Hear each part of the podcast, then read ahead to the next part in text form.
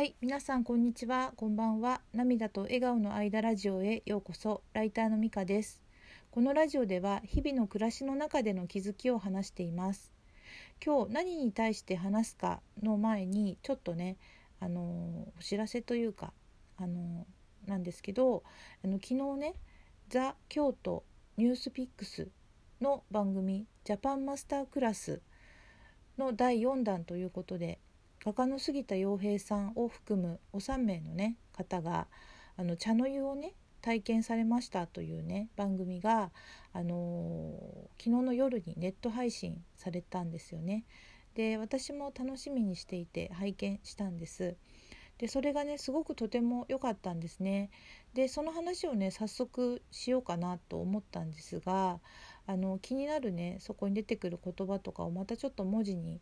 あのーしていたら結構なボリュームになってしまって、まあ、ちょっとどうまとめようかと迷った部分もありあとまあ昨日のね夜配信されたばかりなのでまだ見てない人も多いかなと思ったのでちょっと寝かしてね近いうちに話すことにしました。昨日ね見逃した方もあの録画でねあの1時間ぐらいですがあの見られるのでね是非ねあの見ていただきたいなと思います。で今日はあのじゃあ何について話すかというとあのー、昨日ね私はマニュアル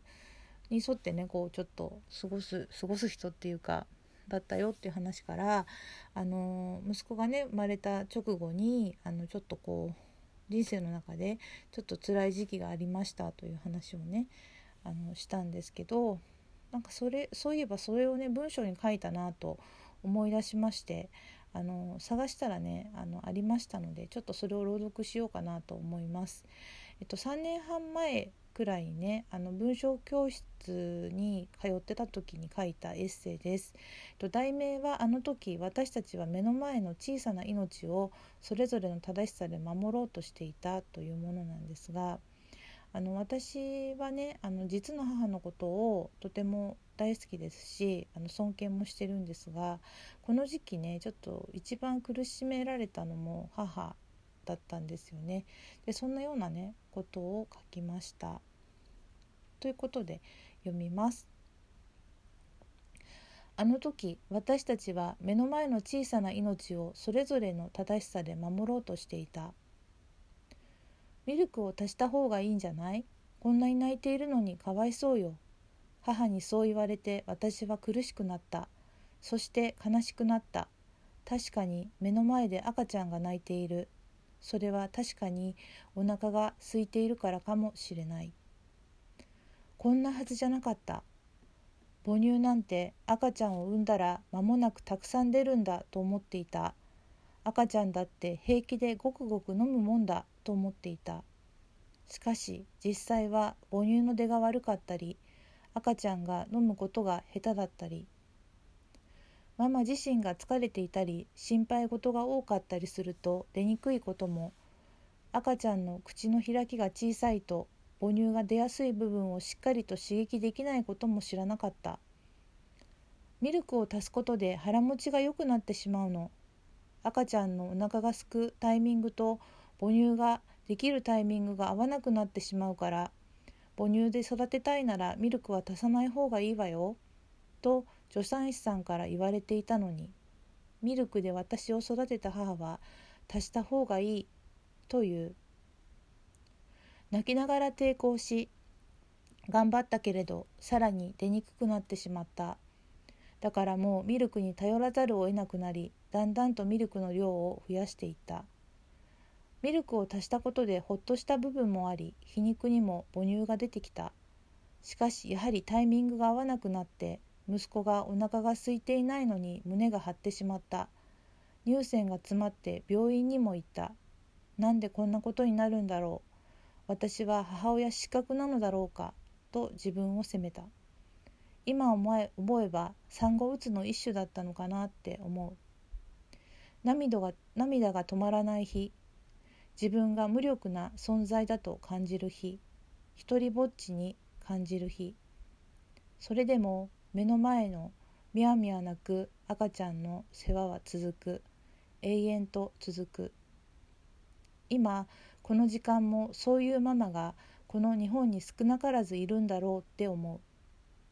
そばに行って「大丈夫だよ。ママは頑張っているよ」って抱きしめてあげたい。赤ちゃんが生まれてその笑顔のもとに集まった愛情いっぱいのはずの家族たちの気持ちがすれ違いどうして子育ての中心にいるはずのママの心が追い詰められてしまうんだろう。最近では脳科学的にとかそういったものがだんだん分かってきていると聞くけれど一つには頼みの綱の育児書や保健所で事前に学んだはずの知識と目の前の我が子の様子が一致しないことへの不安があるだろう。それからもう一つ子育ての知識のジェネレーションギャップがあるからではないかと思う。私の場合もとても思いやりのある大好きな母がとても恐ろしい存在に感じた。今思えばあの時彼女は彼女の孫にスポットを当てていたから私にはとても辛く当たったのだろうと思う。いや私自身がそう受け取っただけで特別に辛く当たったわけではないのかもしれない。けれど気持ちはすれ違っていた。母は自分が若い時に私と同じように育児書を読み自分で最善を考え命がけで私という赤ん坊を育てたのだろう。その自信とプライドと彼女なりの愛情が今度は孫に全力で注がれていたのだろう。初孫だから母もおばあちゃん1年生気持ちが舞い上がるのも無理はない。最近さいたま市に祖父母手帳というものがあることを知った。笑顔をつなぐ孫育てというその小冊子は平成27年12月に初版発行となっている。さいたま市に住んでいるわけでもなく祖父母でもない私がなぜそれを持っているかというとさいたま市のホームページから PDF で誰でもダウンロードできるからだ。それは偶然流れてきた Facebook でした。8年前の自分や母や父に知らせたいと思うほど興味深い内容だった。23ページにわたり孫育てについて書かれているがその10ページ11ページの見開き2ページにここが変わった子育ての昔と今が書かれている。そのたった2ページの情報だけでどれだけのママが救われるだろうか。保健所などで妊婦の時に学んだ情報と親世代のそれが違うという板挟みに合っているママは少なからずいると思う。けれど確かに自分を育ててくれた親の生きた学びと自分の学んできた知識とを天秤にかけて親の意見を振り払う気力が出産直後の全てのママにあるとは限らない。大好きな親にそうじゃないんだよっていうことに戸惑いがあったりお姑さんや親戚や近所のおばさんやそういった愛情深い人たちにそうじゃないんだってばって言い切れるほどの自信はなかなか持てない。だからこそこうした公の機関や専門家が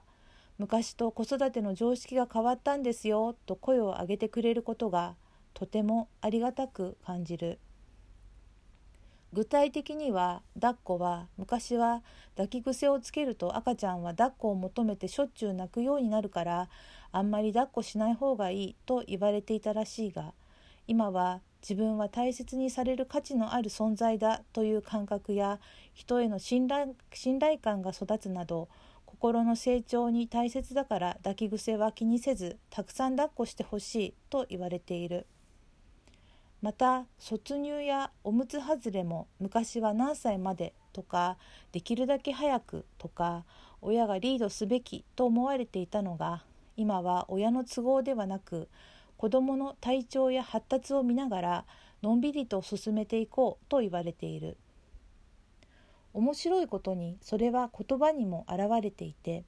昔は断乳おむつ外しと言っていたものが今は卒乳おむつ外れと言われているのだ。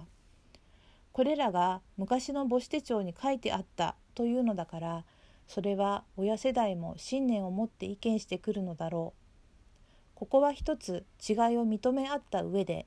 パパとママのやり方を温かく見守ってほしい。そして赤ちゃんだけでなくママのことも抱きしめてあげてほしい。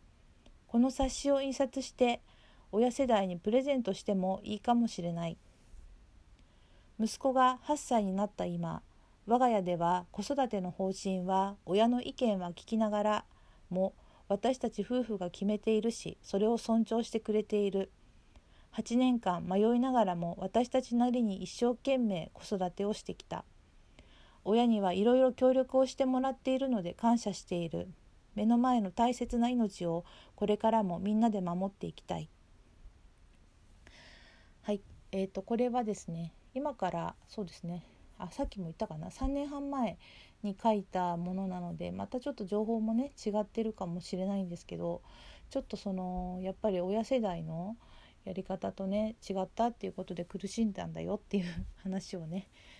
あの書いてものです。だから逆に言うと私もね子育てもあのもう12年前のことだからね今の常識とまた違うのかもしれないのであの私のね周りにちょっとその赤ちゃん育ててる人っていうのは今はいないんですけれどもそういう人にね出会った時にあの新しい知識をね持って接するかあるいは何かあまり余計なことは言わないでママをねぎらうということに徹した方がいいのかなと